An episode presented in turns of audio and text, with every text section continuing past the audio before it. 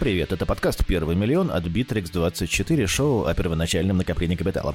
Есть фраза, ее приписывают разным миллиардерам. Я готов ответить на любые вопросы, только не спрашивайте, как я заработал свой первый миллион. Меня зовут Денис Самсонов, я ведущий радиостанции Бизнес ФМ вместе с Павлом Кушлевым с телеканала «Россия-24». Именно этот вопрос мы своим гостям и зададим, а также другие неудобные, каверзные вопросы, которые не принято спрашивать, и получим на них неожиданно откровенные ответы. Наш сегодняшний гость Андрей Завьялов, один из основателей и вождь сервиса удаленной бухгалтерии для малого бизнеса «Кнопка». Почему именно вождь? Можно ли строить бизнес в Екатеринбурге или нужно перебираться в Москву? А если перебираться, то сложно это или легко? Как начать бизнес с нуля? Как выбрать партнеров? Как с ними договориться? Обо всем этом сегодня и поговорим.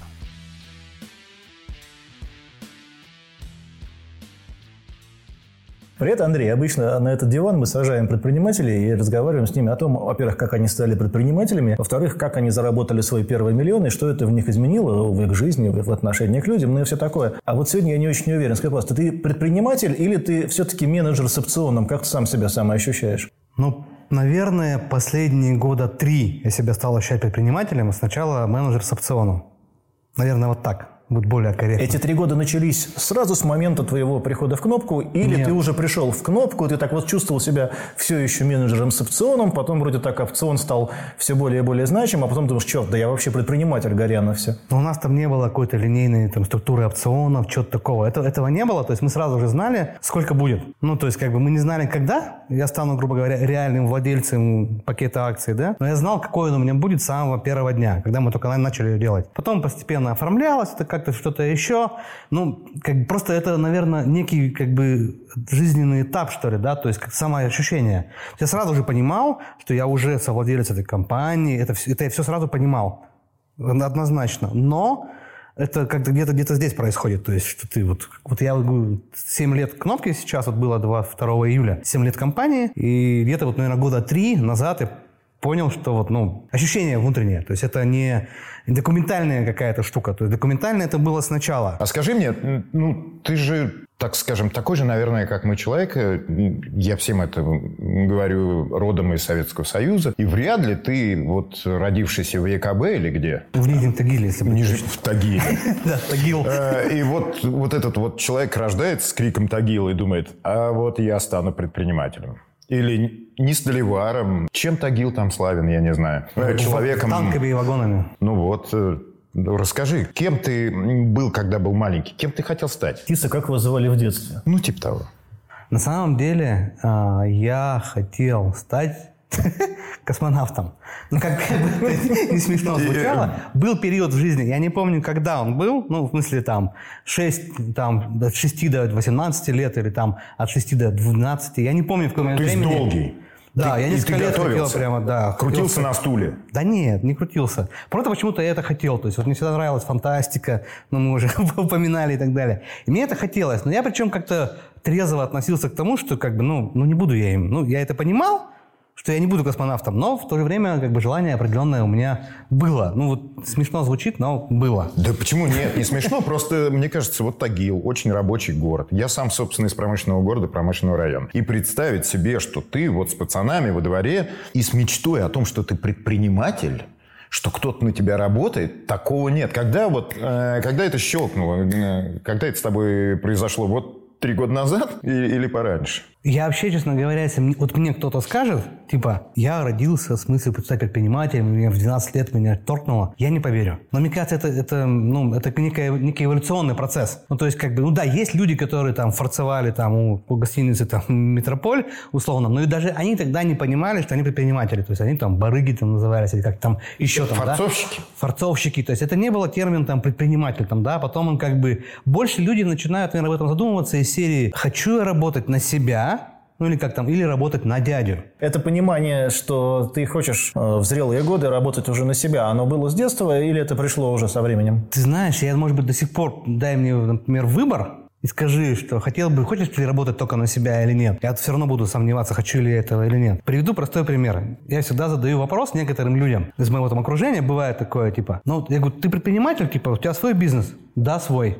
Я говорю, прям вот, ну, прям свой? Да. Я говорю, ты можешь уволиться через два дня, если я тебе сделал хорошее предложение? Да. Я говорю, значит, у тебя не свой бизнес. То есть Свой бизнес – это тот, из которого ты уволиться не можешь. Ну, я не говорю про крупные корпорации, там, да, где ты там просто владеешь пакетами акций, компания на IPO, у меня там 3% Apple там, или там Microsoft, это, это не совсем то. Я говорю именно такой, ну, знаю, там, малый, средний, там, ну, может, крупный бизнес, да, там, тот же Галицкий в Магните, да, то есть он же, ну, если почитать его интервью, он долго не мог, как сказать, себе позволить уволиться. Ты чувствуешь ответственность, там, да, ты понимаешь, что как бы... Его нет, дитя? Приемник, там, преемника там нет, там, его дитя, что-то еще. Поэтому, если человек легко мне отвечает, а что, что-то интересное есть? Через две недели я свободен. Я говорю, значит, бизнес не твой. Ну да, на самом деле, я там просто там номиналом сижу, у меня там партнер есть, в принципе, он все делает, я только денег на входе занес. Ну, как бы, в принципе, формально там у него, там, не знаю, там даже 30% компании, к примеру. Но реально он там не делает ничего. Он просто в самом начале принес денег, все раскрутилось, и это бизнес не его. Но он инвестор. Ну, тоже этим термином, как бы, он слишком замылен, этот термин, там, who is инвестор. То есть тот, кто, у кого стоит приложение Тинькофф инвестиции, это инвестор. Или тот, кто вложил там на раунде A или B и так далее. Ну, то есть, или это сотрудник инвестиционного фонда. Ну, в общем, про инвесторов можно долго разговаривать. Слушай, а давай вернемся тогда. У нас Вот есть да. формальные вопросы, которые мы задаем всем. Э, ну, и Просто сейчас, пока мы не дошли до перечисления приложения. А первые деньги как ты заработал? Вот первые настоящие. Это, очевидно, было не предпринимательская, вернее, неосознанно предпринимательская деятельность. Это что такое? Вот заметное. Не у папы попросил 3 рубля, не выиграл, там, я не знаю, в трясучку вы играли или в ножички, во что вы играли, я не знаю. А вот заработал. И как? И сколько? Вы потом это удалите, наверное.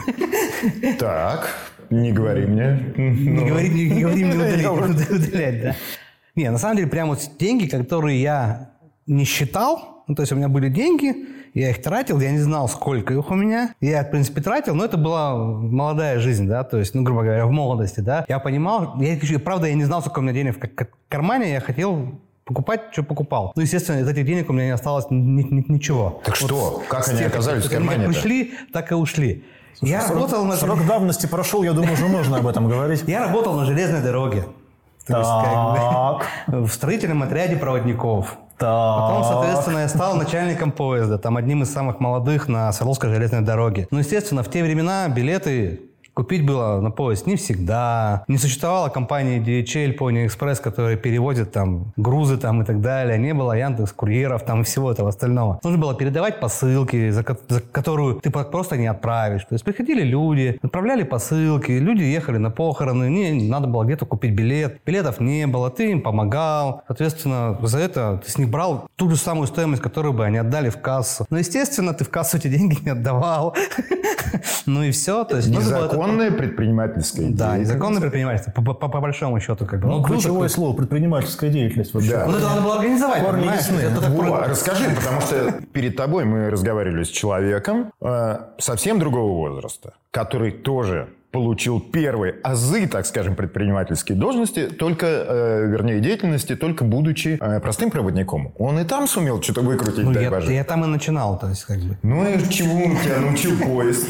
Не, на самом деле там как, у тебя строительный отряд, проводников, да, то есть есть начальник поезда, и проводники распределены по вагонам. Как-то у меня это всегда складывалось, то есть я всегда стремлюсь, как сказать, к центру принятия решений. И есть такой вагон всегда в центре состава, он называется штабной вагон, где едет начальник поезда. Я почему-то достаточно быстро, там, рейс на третий попал в проводники штабного вагона. А проводник штабного вагона, когда начальник спит, Начальником является проводник штабного вагона. Я потихоньку всю эту кухню начинал понимать, как что происходит, где берутся деньги, кто с кем что проис- делится, не делится, как это все происходит. И потом, соответственно, уже всем этим процессом управлял, даже вплоть до того, что начальник иногда просто сидел в купе и ничего не делал. Я уже всем занимался. Не жалеешь, что ушел из такого хорошего, эффективного бизнеса вот в этот нервный, айтишный? А знаешь, по- почему я ушел? У меня тогда сын, кстати, у меня ему сегодня 21 год, и у него сегодня день рождения, 21 год сегодня. Вот он родился, и я о том, что он родился, узнал от начальника вокзала города Пермь, который принес мне телеграмму. То есть тогда же не было сотового телефона, они только-только появлялись. Прям, ну, это самое начало, там, заря сотовых телефонов. Я даже не знал, я знал, что у меня жену увезли в роддом, я не знал, что, как, куда, но я как начальник поезда имел право пользоваться, ну, условно, вот, сетью внутренней ЖД-телеграммы. Вот Мне к поезду в Перми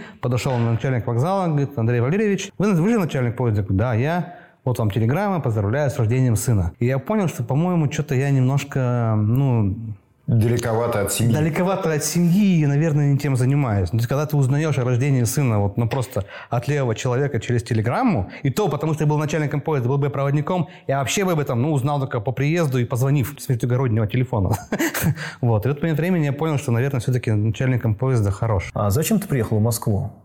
Зачем я приехал в Москву? Хороший вопрос. Ну, что мешало, да, казалось бы, в ЕКБ есть программисты, есть инфраструктура, у тебя там квартира, родственники. Вообще, судя по всему, вести IT-бизнес из ЕКБ – это удобно, это прям один из главных IT-центров страны, а в Москве же тут и пробки, и климат, наверное, похуже, и воздух загазованный, и все-таки ты здесь. Наверное, было несколько причин. Э, причина номер один, в принципе, всегда, вот мы, мы втроем, я, Женя и Антон, мы занимались операционно, управляли компанией. У каждого был свой, скажем, блок, блок ответственности. Там, да? Антон, он был тогда именно генеральным директором компании, там, да, он больше там тоже такое за видение, за людей, за найм, за процессы. Евгений отвечал за разработку, за всю техническую часть, я отвечал за продажи, маркетинг, финансы, партнерство. То есть, грубо говоря, вот я больше такой человек, который вот, ну, сидит здесь, говорит, находит партнеров, что-то еще, продает, не продает, вот это, это была моя роль. Все равно, так или иначе, а, и самый еще интересный момент был в 2014 году, мы хотели стартовать на базе банка и думаем, начнем мы продажи в Екатеринбурге. И потом Борис Дьяконов сказал, говорит, ребят,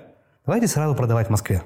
Это как бы для нас выглядит из Екатеринбурга очень сложно, очень непонятно, но это будет сразу вызов, который будет для нас прямо вот, ну, вызовом на входе. В слишком легко. Все знакомо, все понятно, есть там офисы банка, продаем. Но это мы никогда не сможем масштабировать. Надо в Москве начинать с нуля строить. И по большому счету с самого начала как бы мне приходилось в Москву летать иногда раз, а то и два раза в неделю. Ну, то есть, потому что партнеры все здесь, продажи выстраивали мы здесь, ну и так далее, и так далее, и так далее. То есть, как бы... И в один момент времени, когда, по-моему, мы с тобой даже встречались в Сколково, если я не ошибаюсь, на стартап Village, вот в этот момент времени вот я принял решение переезжать в Москву, потому что я прилетел на стартап Village, выступил в секции финтех стартапов, меня попросили. Я не хотел, но говорит, типа, нам не хватает. Там, надо было 10 компаний, чтобы выступила, короче. Раскрываешь кухню, да, да, ужас, да. не хватает. Надо, говорит, типа, 8, надо хотя бы 9, кто-то был, как бы, там, чуть более известный, чем, чем, чем текущий. Выступишь, выступишь. Я приехал, выступил, говорит, типа, Андрей, спасибо большое, улетай. Все, я сажусь на самолет, взлетаю, приземляюсь, у меня самолет взрывает от смс -ок. Оказывается, я с этим своим выступлением прошел следующий этап конкурса, где там уже Вексельбер, кто-то еще, значит, все руководство Сколково на следующий день слушали еще раз эти же презентации от победителей в каждой номинации. И выступление у меня в 12 часов дня. А я приземлился в 5 утра в Екатеринбурге.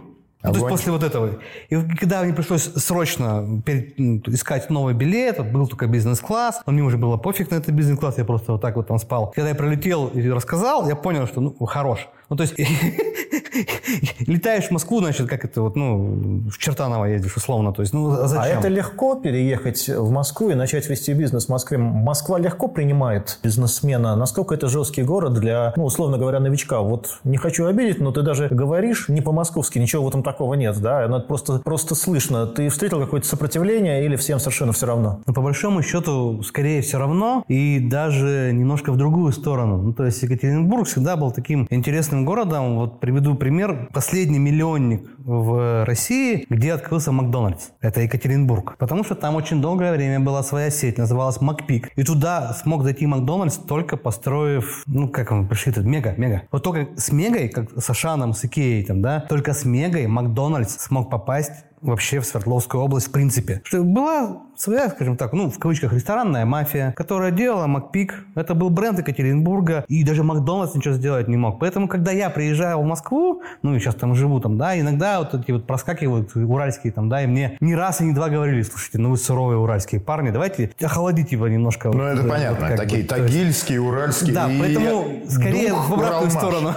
Дух Уралмаша, да. Дух Уралмаша. Я помню, когда я первый раз приехал в Москву, мне казалось, как здесь удобно в транспорт заходить, а потом выяснилось, что локти-то у меня работали, а в Москве уже все обученные, привычные пропускают друг друга. Так что, может быть, а дух Уралмаша, скажи мне, пожалуйста, он как-то вот все до сих пор ощущается? Ну, может быть, Я думаю, может да. быть в отношениях, да? Думаю, да. Ну, то есть это же, как сказать, ну, это часть культуры, грубо говоря. Ну, то есть как культурный код, если там какими-то умными словами начать говорить. А самом же есть. То есть все равно люди, которые сейчас там чего-то добились, там, да, они со страхом ходили по Урмашу или Машу, это районы города, да. То есть как бы, как это, дур дурацкая, плохая примета посвечивать себе айфоном на Альмаше, на улице. Ну, то есть как бы без айфона придешь домой. То есть это до сих пор как бы даже когда-то ну, встречается и бывает там, да. Если ты приедешь на экскурсию на, на Альмаш, особенно там, да, это там через дорогу от Уралмаша по проспекту космонавтов, будет, в принципе, ну, очково.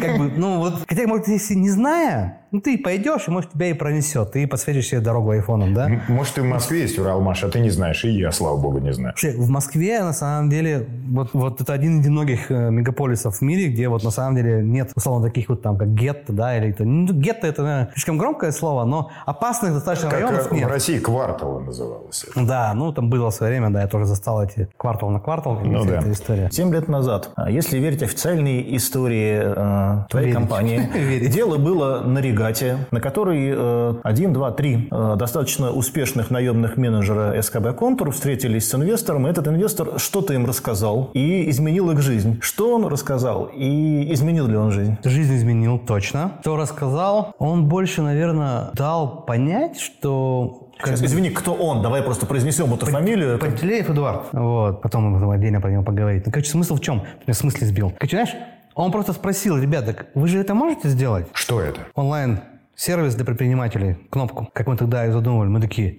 а почему мы? Слушай, ну прикольная же тема, то есть банк, онлайн-бухгалтерия, онлайн-сервисы для бизнеса, все в телефоне. Тогда это еще все было там новое, это сейчас это стало гораздо более привычно. Окей, почему мы? Ну вы же бухгалтерию знаете, понимаете, вы там в контуре работали. И тут как бы фактически он в каком-то смысле, ну, за- за- заразил как бы нас желанием попробовать самим что-то сделать. А вы до этого даже и не подумывали. Ну как, мы когда в контуре там, да, мы тоже вот там делали бухгалтерию Эльба, мы там занимались там электронным документооборотом. Ты тоже начинаешь новый проект, но ты его начинаешь внутри как бы большой компании. Это не то же самое, что тебе говорят, чувак, пуст- пустое поле, Денег дам. деньги есть, вы делаете, как бы и то, что вы сделаете, это как бы вашим будет. Ну, то есть как бы это немножко другое, чем тебе просто говорят, чувак, сделай.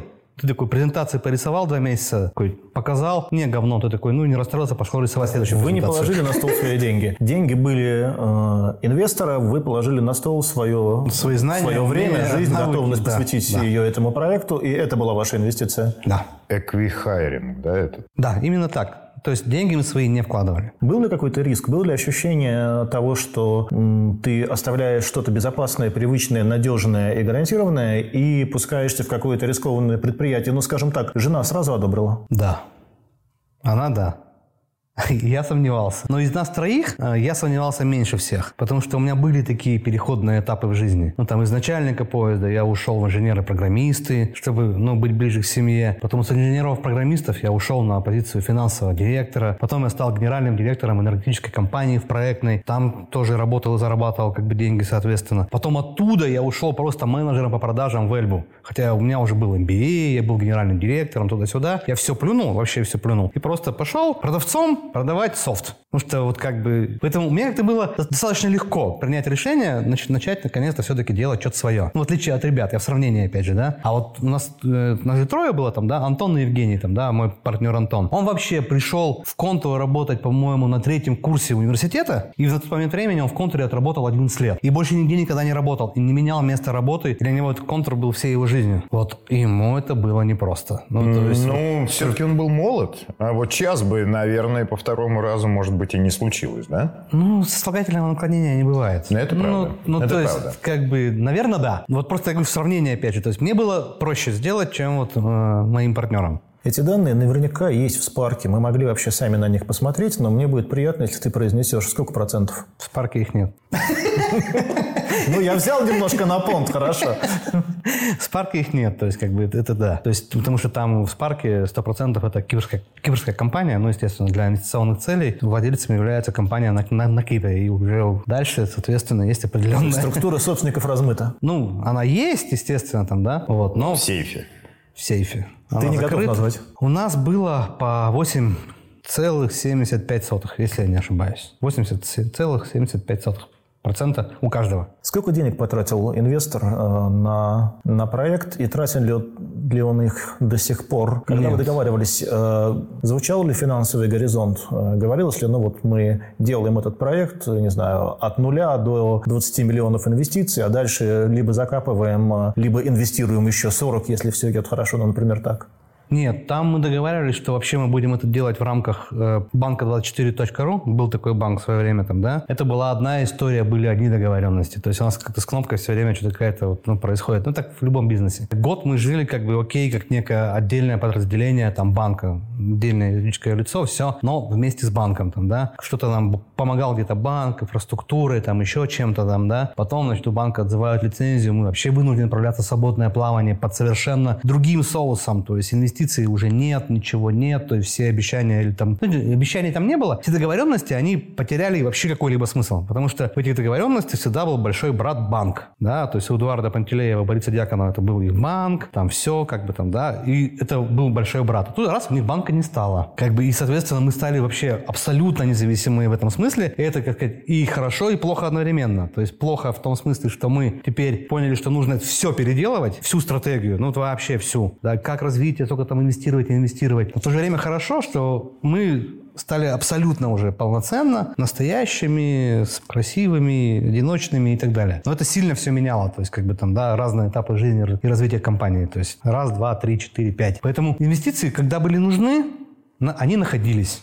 Да? Когда они были не нужны, они не находились. Мы уже года три живем без инвестиций, мы уже зарабатываем, получаем дивиденды и так далее. То есть, как бы это уже есть. А есть скажи... цифра 10 миллионов, она описана в нескольких твоих интервью. Ты готов под ней подписаться, что 10 миллионов долларов – это примерный объем вложений? Ну, в зависимости от курса, да, да, да. У меня другой вопрос. Ну, посмотри, такой резкий поворот. Вы были очень важной, наверное, ну или приятной, так скажем, приставкой к банку, а потом и какие-то бухгалтеры одни на рынке, что они там делают, ни, ни банка, ни откуда клиента брать, еще что-то. Это же заново нужно было перезапускать бизнес, нужно было ходить Абсолютно по улицам и кричать, мы тут, сюда, сюда. Как это было? Что такое? Нам только что просто птичка пролетала, и говорят, что с этой вестью вы аж до Лондона дошли, что пришлось денег э, платить э, людям, которые придумывали, как э, вам о себе рассказывать. Вот Помогали нам ребята из Лондона, которые помогали делать бренд, ну, идентику, все, вот брендбук и так далее, до момента, когда мы еще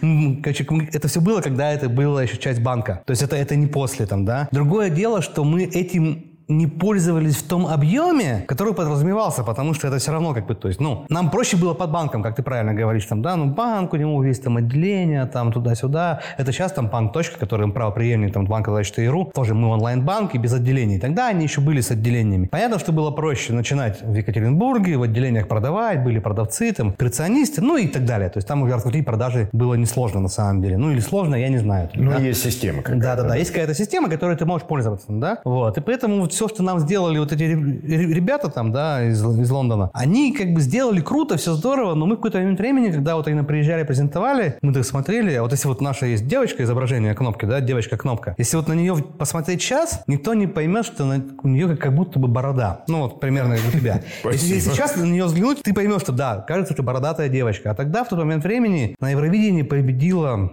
ну, бородатая... Кончита. Кончита Вурза. Это была она. Нет. И у нас почему-то в тот момент времени, в момент презентации этой девочки, показалось по аналогии, что это вот это кончиты. Мы такие, вы что нам привезли бородатую девочку, короче. Они такие, ну вот, вы сейчас с этой бородатой девочкой. Вот тогда это был хайп на этом, да? Серьезно? У вас бородатая девочка? Ну вот, ну открой, не знаю, там где-то. Потом посмотрим, сейчас не будем эфирное время тратить. Э, можно на нее смотреть, как на бородатую, короче. Сколько бородатая девочка, адентика с бородатой девочкой обошлась кнопочки? Ну там что-то под миллион долларов это. Под миллион долларов? Да, но да. это была ваша ну, не идея? Только или, или... Полностью они делали. Не-не-не, имеется в виду или ваших инвесторов. Надо обязательно у лондонских заказать бородатую девушку. У, у Эдуарда есть такое потрясающее свойство. Инвестора. есть, да, у инвестора. То есть он как бы, ну, как я уже говорил, там, он там закончил ГИМО, там, работал там послом и так далее. У него очень богатый жизненный путь. И он такой в каком-то смысле человек мира. Он много знает людей, и он как бы всегда действует по принципу, что пока есть возможность, нужно использовать лучшее. Потому что вот если я ничего не путаю, могу путать, но, по-моему, вот э, чувак, который этим там как бы, ну, рулит, у него есть девиз. Я, говорит, берусь за такие проекты, или это не он, ну, по-моему, он. Говорит, я, говорит, строю здание, и это здание должно быть таким, чтобы на его фоне люди фотографировались. Я берусь только за такие вещи. Типа все то, что, ну, просто там построить, это не то. Я только, только то, на чем на фоне чего будут делать селфи. Прикольное такое, ну, как бы жизненное кредо, ну, да, да, и такой вызов определенный. Вот. И как бы у Эдуарда что-то похожее, и поэтому вот как-то вот он говорит, так давайте сразу сделаем хорошо. Вот есть возможность, давайте сделаем. Мы такие, зачем? Зачем? Вроде как, ну столько денег, что? Парни, короче, потом поймете. Потом мы поняли. Ну, вот как раз-таки, вот, когда не стало банка, и мы поняли, что, в принципе, то эту вещь, как раз-таки, вот, которая у нас есть, ее и нужно, соответственно, то есть, как бы, использовать уже, раскручивать там везде, в каналы продаж, вставлять в маркетинг, ну и тому подобное. А как происходит процесс принятия решений в вашей такой непростой, если смотреть на фотографию руководства компании, структуре? Есть два стейкхолдера и есть три основателя. И вот мы сейчас услышали от тебя историю, что такой ключевой вопрос, скажем, как выбор агентства для создания брендинга и э, огромные расходы принимался, по сути, сути, единолично... Тем, кто платил, грубо Да, стейк, стейкхолдерам. А как остальные вопросы принимаются? То есть это все-таки коллегиально или у вас есть ярко выраженный лидер, и вы, в общем, соглашаетесь? Нет, Эдуард все равно, то есть как бы, не, не, насколько я знаю, сколько мы общались там, да, никто из нас никогда даже не думал, скажем так, оспорить лидерство Эдуарда. Но это каким-то надо быть как бы странным человеком, чтобы вот, ну, то, что он говорит всегда на каких-то наших общих встречах, там, да, там, с директоров или там акционеров, там, громко называется, потом мы собираемся в Праге и пьем пиво и обсуждаем рабочие вопросы. Называется собрание акционеров. Вот. Ну, видимо, так, так, так у всех, плюс-минус. Он, правда, какие-то вещи умеет рассказывать так, что ты сидишь и думаешь, что я такой дебил-то? Почему? То есть он тебя не заставляет, не убеждает, не приказывает. Он тебе просто приводит массу потрясающих историй, осознавая которые, ты такой понимаешь, что почему бы не, а почему бы не попробовать? Даже в какой-то момент времени, помню, мы как-то отдельно без Эдуарда такие собрались и думаем, блин, ну он точно фигню не скажет. Мы не понимаем, почему он это предлагает но мы готовы ему довериться. И, по крайней мере, пока, фу, ни разу не было такого, что мы пожалели о том, что доверились. Потому что он как-то всегда рассуждает, ну, может быть, это и признак идеального стейкхолдера в кавычках там, да, то есть э, он так смотрит на все это дело со стороны. Мы, мы, мы, мы внутри в операционке, он смотрит со, со стороны, и он так на это все смотрит, такой, ребята, может быть, вот так вот? Мы такие, а давай. Ну, как бы, там нет, как бы, знаешь, ну, принуждения там, да, или там служебные записки парни записали приказ вот такой-то, делаем вот так. Нет. То есть, как бы в, в операционку он не лезет слова совсем, старается туда не лезть. Он такой, как бы, ну, больше вид видения, скажем так. Когда вы запускали э, проект, когда вы только обсуждали стратегию, в том числе, наверное, развитие инвестиций, вы обсуждали стратегию возможного выхода? Обычная же история, когда создается нечто с нуля, назовем это словом стартап, всегда основатели говорят, ну, вот мы развиваем это какое-то количество лет, потом мы либо живем на прибыль, либо мы ищем стратега, либо к нам приходит инвестиционный фонд. Но, в общем, идея выхода, она всегда обсуждается, более того, часто фиксируется в документах, кто и что получает в случае продажи компании. У вас есть какой-то такой документ в сейфе? Нет. У нас э, было следующее. Мы договорились как раз-таки вот на той самой яхте, точнее, ну, не на яхте, потому что Эдик яхты ненавидит. ну, не то, что ненавидит, он как бы старается держать от них подальше. Вот Борис прям фанат. Он там капитан дальнего плавания там и все такое там, да, вот мы с ним сначала были на яхте, а потом мы остались на два дня в Барселоне, и мы, соответственно, с Эдиком уже лично познакомились и выслушали как бы его мысли и идеи. Он на самом деле говорил сразу же так, ребят, от Давайте вот мы сейчас договорились, точно потом мы решим все по справедливости, что и как. Давайте мы будем делить тогда, когда будет что делить. Я говорит, вам обещаю, что будет все окей. У меня было некое сомнение в этом. Ну, как ты говоришь, типа, почему бы там какую-то бумагу бы в сейф не положить, хотя бы соглашение о намерениях. Но почему-то в тот момент времени мне это не казалось э, топ-фактором. То есть у меня было про это как бы типа, почему бы сразу? То есть у человека есть такое поле, искажающее реальность. Он говорит, и все говорят, ну да, почему бы нет? Ну, почему искажающее? Может быть, формирующая реальность. Ну, это ну, про... Да, почему искажающая? Да ну, это про Джобса, ну, стандартная фраза. Известная история, да. Вот, как бы, и в принципе, потом, когда прошло вот года два или три, когда уже стали появляться там первые деньги, там прибыль замаячила впереди, что-то еще, он предложил разделение определенное. Как все все, будет разделено, там, 50% инвестору, 50% команде и разделение внутри команды, чтобы там мы трое получили одинаково, и он тоже, как член команды, тоже получил деньги. Мы посмотрели. Вот я лучшей схемы до сих пор не видел, не слышал ни в одном бизнес-кейсе, ни где-то еще. То есть, как бы у тебя фактически есть 50% инвестору, 25%, почему мы сейчас и посчитаем, 50% инвестору, потом есть два, те, кто, грубо говоря, придумали и вот прямо вот, ну, нашли нас, они себе еще берут 25, и 25 нам на троих. Поэтому я вот путаюсь там сотые доли. 25 разделить на троих, там будет 8. Что-то 3 ну, 3 да, да, да, да, да, вот как бы там вот такая история. И в принципе, почему нет? Как бы нормально? Нормально. Как бы, да. Мы посмотрели, и потом уже начали это все оформлять документационно. Ну, то есть, как бы... Сейчас шоу все называется оформлено. «Мой первый миллион». Скажи, пожалуйста, ты заработал миллион? Опять же, что такое заработал миллион? То есть, как бы, зарплатой, ну, это я, я не считаю. Ну, зарплата – это зарплата, да. Я там получал и в контуре, и раньше, и там и начальником поезда, как бы, да. Начальником поезда миллион он точно не зарабатывал. там. Это, это факт. Это уже закончилось срок. Да, да, да. Не, не- не не было. Не отпускает все-таки сладкая тема. Не придут. Ну, было прикольно. это правда. Вот. Наверное, первый до миллиона заработал еще вот до всей этой истории. В СКБ? Нет, еще раньше. А, То всё-таки в, раньше. в другой компании, да. Ой-ой-ой. Какая-то земля тагильская и кабачная. А вообще, кстати, э, первый миллион, во-первых, как отпраздновал его? Помнишь вот этот миллион? Это же круглая цифра. Мальчик стремится к каким-то Я, рубежам. я, во-первых, не стремился. Ну, как бы, то есть, И что, ну вот он миллион. ну, как бы, да, я Купить пошел, я- я, я пошел, я пошел, купил машину. Все. Какую? Volvo XC70. Ну, ничего. А часы купил дорогие? Не. А на 2 миллиона купил? Не. А на 3? Ну что, А ну, зачем? что-нибудь купил?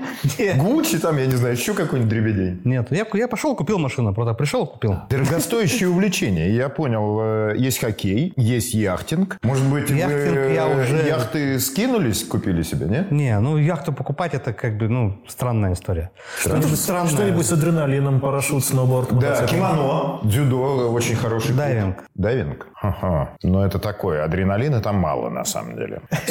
Нет, смотря куда ты лазишь, конечно. Смотря куда ты лазишь, Wreck как дайвинг? ты лазишь, с кем ты лазишь, Так, зачем. друзья, давайте я поработаю занудой, давайте вернемся от всяких тем приятных к темам это- интересным. Давайте поговорим про бизнес. Скажи, пожалуйста, если можно, в одном предложении, что продает кнопка? Услуги для малого бизнеса. Бэк-офис для малого бизнеса. Давай так, одни предложения. То есть это сервисная компания, это не IT-компания. А сейчас как бы каждый банк старается стать IT-компанией, каждая IT-компания хочет быть э, при, при банке. Ну, то есть это уже все размылось. То есть как бы у нас внутри все... Без IT, короче, мы бы не смогли стать, какими мы были, мы были сейчас. Знаешь, предпринимателю, ему пофиг, айтишник ты или нет. Ему хочется Услугу. взять телефон и тут увидеть сумму налога к уплате. Перед этим отправив нам кучу сканов своей первички. Вот он нам отправляет, просто фоткает первичку, у него появляется на экране сумма налога. Это айтишное решение или это услуга? То есть это бухгалтерия все-таки. Это все-таки бухгалтерия. А почему бэк-офис? Потому что бухгалтерия, она все равно неотрывно связана с юридической поддержкой. И, а, то есть еще и юрподдержка. Да. А документооборот? А что такое документооборот? Вот спрашиваю. Документооборот это вот, ну, опять же, такое вот, ну, дайвинг, да, это бывает такое, бывает такое там, да. Что такое документооборот? То есть вот то, что они направляют все документы и получают электронный архив, в котором они могут легко найти все свои сканы, рассортированные там по всяким признакам, да, это мы даем. Помогаем ли мы, например, там, отправлять, получать их первичку?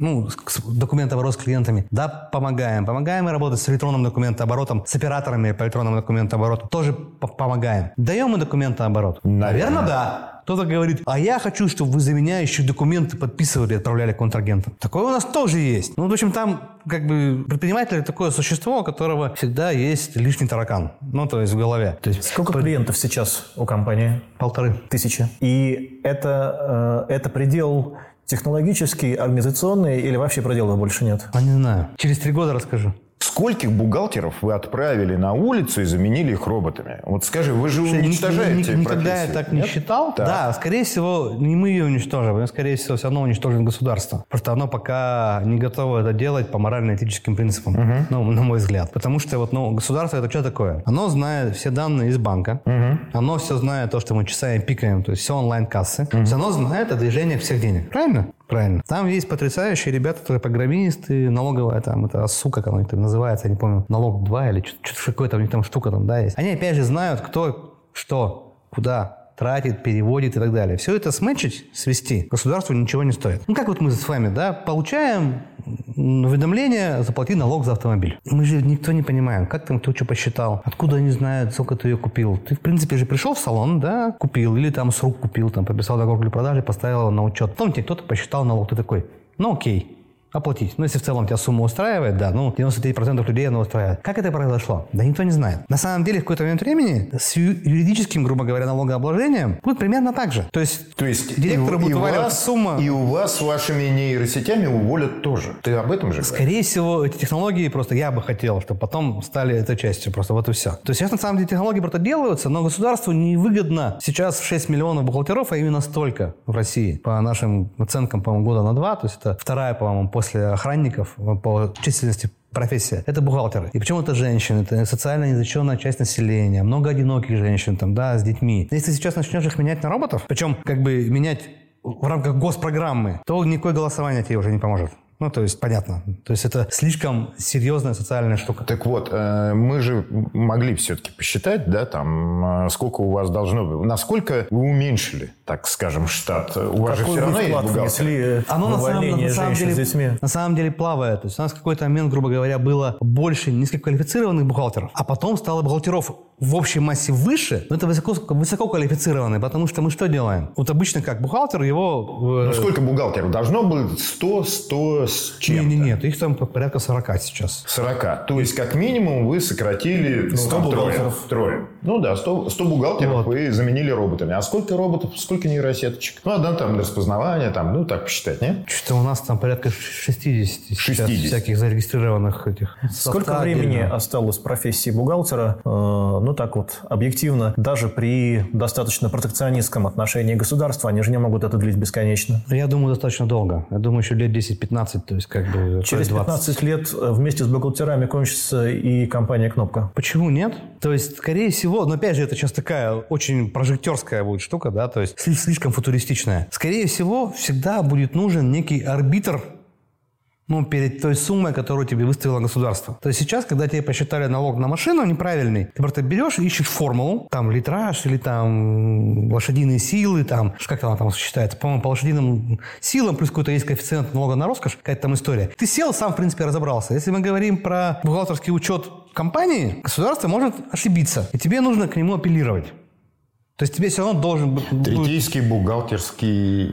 Возможно. Это сейчас я вообще такие, знаешь, ну... Не, ну, как далеко вы, как вы же через 10 лет. понятно. Да, да, да. Это примерно этой серии. Может, это будет вообще не так. А сколько программистов в вашей компании? Опять же, все плавающее от 20 до 30. Ну, не так много. Не так много. Не так много. А сколько... А, а основная масса это продажники, что ли, получилось? Нет, продавцы есть. Есть те, кто, соответственно, обучают роботов, сидят. То есть есть те, кто взаимодействует с клиентами. Это самая сервисная поддержка. Опять же, как бы у нас, предположим, ты взял в чатик чата написал там, выставите мне счет. Какую-то историю отловил, соответственно, сразу же робот, подсунул тебе этот счетик, отправил. Какие-то запросы, они не формализуются. Это должен обрабатывать человек. Клиент уже пофиг, там искусственный интеллект или нет. Он тебя ждет счет на оплату. Все. Его не интересует, он не называет это ни услугой, ни программой, короче. Ему нужен конкретный результат там, да. Поэтому у нас есть люди, которые общаются с клиентом так или иначе, помогают решать его бизнес-вопросы и бизнес-задачи. Это прям такая важная история. То есть такие люди тоже есть, команда обслуживания. У нас каждый клиент так или иначе знает, кто с ним. Бухгалтер, юрист, там, бизнес-ассистент, там, да. Эти люди тоже у нас есть. Поэтому у нас часто трансформируется компания, то есть умные бухгалтеры садятся в один момент времени рядом с программистом, и программист говорит, что у тебя не получается? Он говорит, у меня вот здесь затык. И они садятся с программистом вместе и начинают искать, как это место расшить. Зачастую бухгалтер говорит, это можно сделать только руками. Программист, не понимаю. Они крутые ребята. Они такие, вот так должно работать. Почему не работает? Начинают копаться. Вот у нас сидит программист, делает что-то вместе с бухгалтером. Есть бухгалтер в штате? Есть. Занимается он бухгалтерским учетом для клиентов? Наверное, да. Но на самом деле он вместе с программистом пытается сделать электронного бухгалтера. Пытается себя уволить. Да-да-да. Ну, если Год образно. назад мы с тобой беседовали, может быть, полтора, и ты мне рассказывал, что компания находится на грани очередного разворота, и вы думаете о том, чтобы продавать не сервис, а ваши интеллектуальные инструменты для организации подобных сервисов. Вот Да. эта идея состоялась или она... Да, она состоялась, то есть чем, вот, например, я сейчас, там, в частности, больше занимаюсь. Да, то кстати, вот был интересный этап, то есть мы год назад наняли себе генерального директора. Это тоже было такое очень интересное, то есть, ну, обычно же мы там сами управляли компанией, да, а тут мы взяли наемного генерального директора со стороны. Это было непросто, скажем так, при обсуждении, там, при решении, при поиске такого человека, там, да. Это тоже определенный этап жизни роста компании, когда появляется генеральный директор не из акционеров. Это другая там, штука, там, да. И я вот, например, в частности, там, с э, своим этим партнером Антон, мы с Антоном больше стали углубляться в то, что называется распознавание документов и занесение этих документов в систему. То есть, опять же, вот я говорю, присылается скан, скан, по идее, через 15 минут превращается в проводку в бухгалтерской си- системе. Не, не просто распознается, а он распознается так, как бы сделал бухгалтер при внесении его в 1С. Это две разные вещи. То есть не просто символ распознать, это как бы там уже ребенок может сделать, а так, чтобы она попала сразу в 1С. Это решение изначально там какие-то зачатки были в кнопке. Потом для того, чтобы, опять же, любая проблема любой компании, там, да, как сделать внутренний стартап в компании. Ну, на самом деле, нужно просто выдергивать и строить его как бы отдельно, потому что у большой компании уже другие цели. Она идет, как ледокол, там, ломает льды, там, да. Поэтому вот этот кусочек, как бы, опять же, выдернули, ну, внутри компании имеется в виду, да, внутренний стартап. Сейчас прямо им и занимаемся, да. И, в принципе, это, опять же, нравится, интересно, и когда-нибудь, может быть, и в него найдем генерального директора. Я, я надеюсь, мы дойдем до этой стадии. То есть, да. Слушай, а как вот человек, э, в душе которого дух Уралмаша. Ну, как он придумал? совсем. 7, лет назад вы придумали, что у вас какая-то там будет новомодная холократия, будет скрамы, джайлы, еще что-то. Как это вам в голову? Ну, это модно, все об этом говорят. Но вы же люди из бизнеса, вы все руками делали. И как можно было ввести самоуправление в компанию? И зачем она вам? И что с ней сталось? Ну, скр- ск- скрам и agile это до сих пор используют, это, там, это два кита, там, ну или там три, там, да, не суть, на которых мы стоим. То есть без этого я вообще не понимаю, как делать любые проекты. Ну, то есть это лучшее, что было придумано в системе управления проектов. Особенно, когда это зап- заточка по стартап, да, то есть ты очень быстро меняешь ну, движение свое там, да, у стартапа самое главное умение быстро изменяться. Если ты умеешь структуру управления через скрам, то ты, соответственно, этим полностью управляешь. Если мы раньше даже всем новичкам рассказывали основы скрама и agile, сейчас мы даже этого уже не делаем, это просто уже настолько внутри компании, что это просто, ну, как бы, опять же, культурный код, да, слово подцепилось.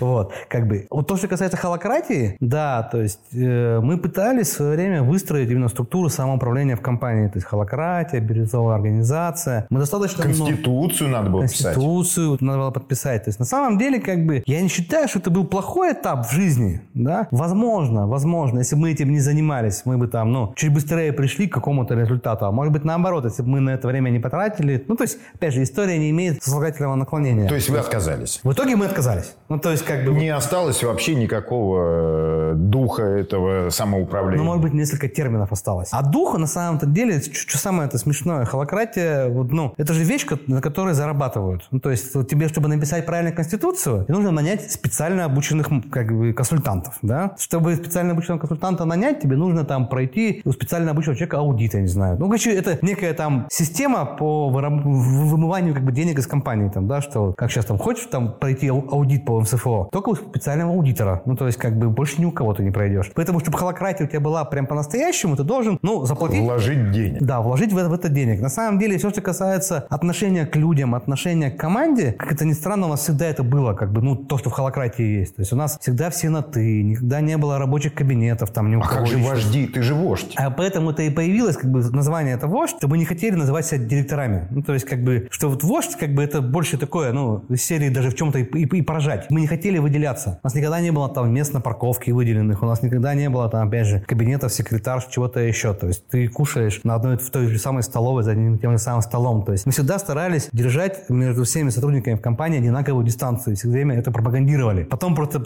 как бы, показалось, как бы, что холократия про это. Да, она в том числе и про это, но там еще есть куча своих там тараканов, которые нам в целом не интересны. Пусть они бегают в другом месте там, да.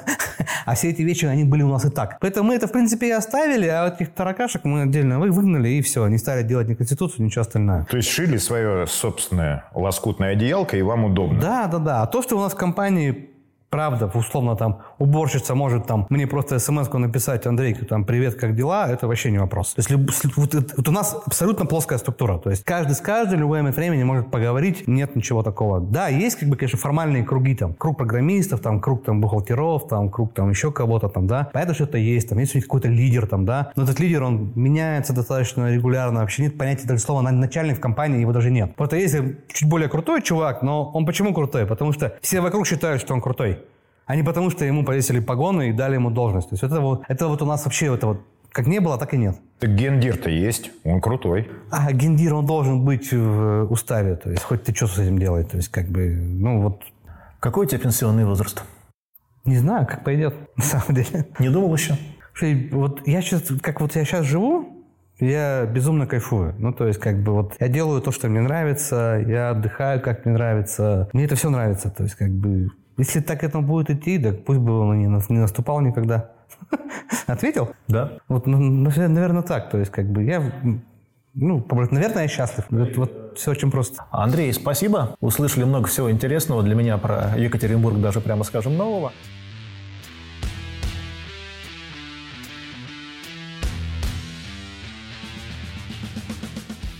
На этом все. Через неделю будет новый герой, новый подкаст и новая история. Не пропустите, ставьте лайк. В описании ссылки на наши социальные сети и ссылка на полную версию интервью, выложенную на YouTube. До встречи через неделю.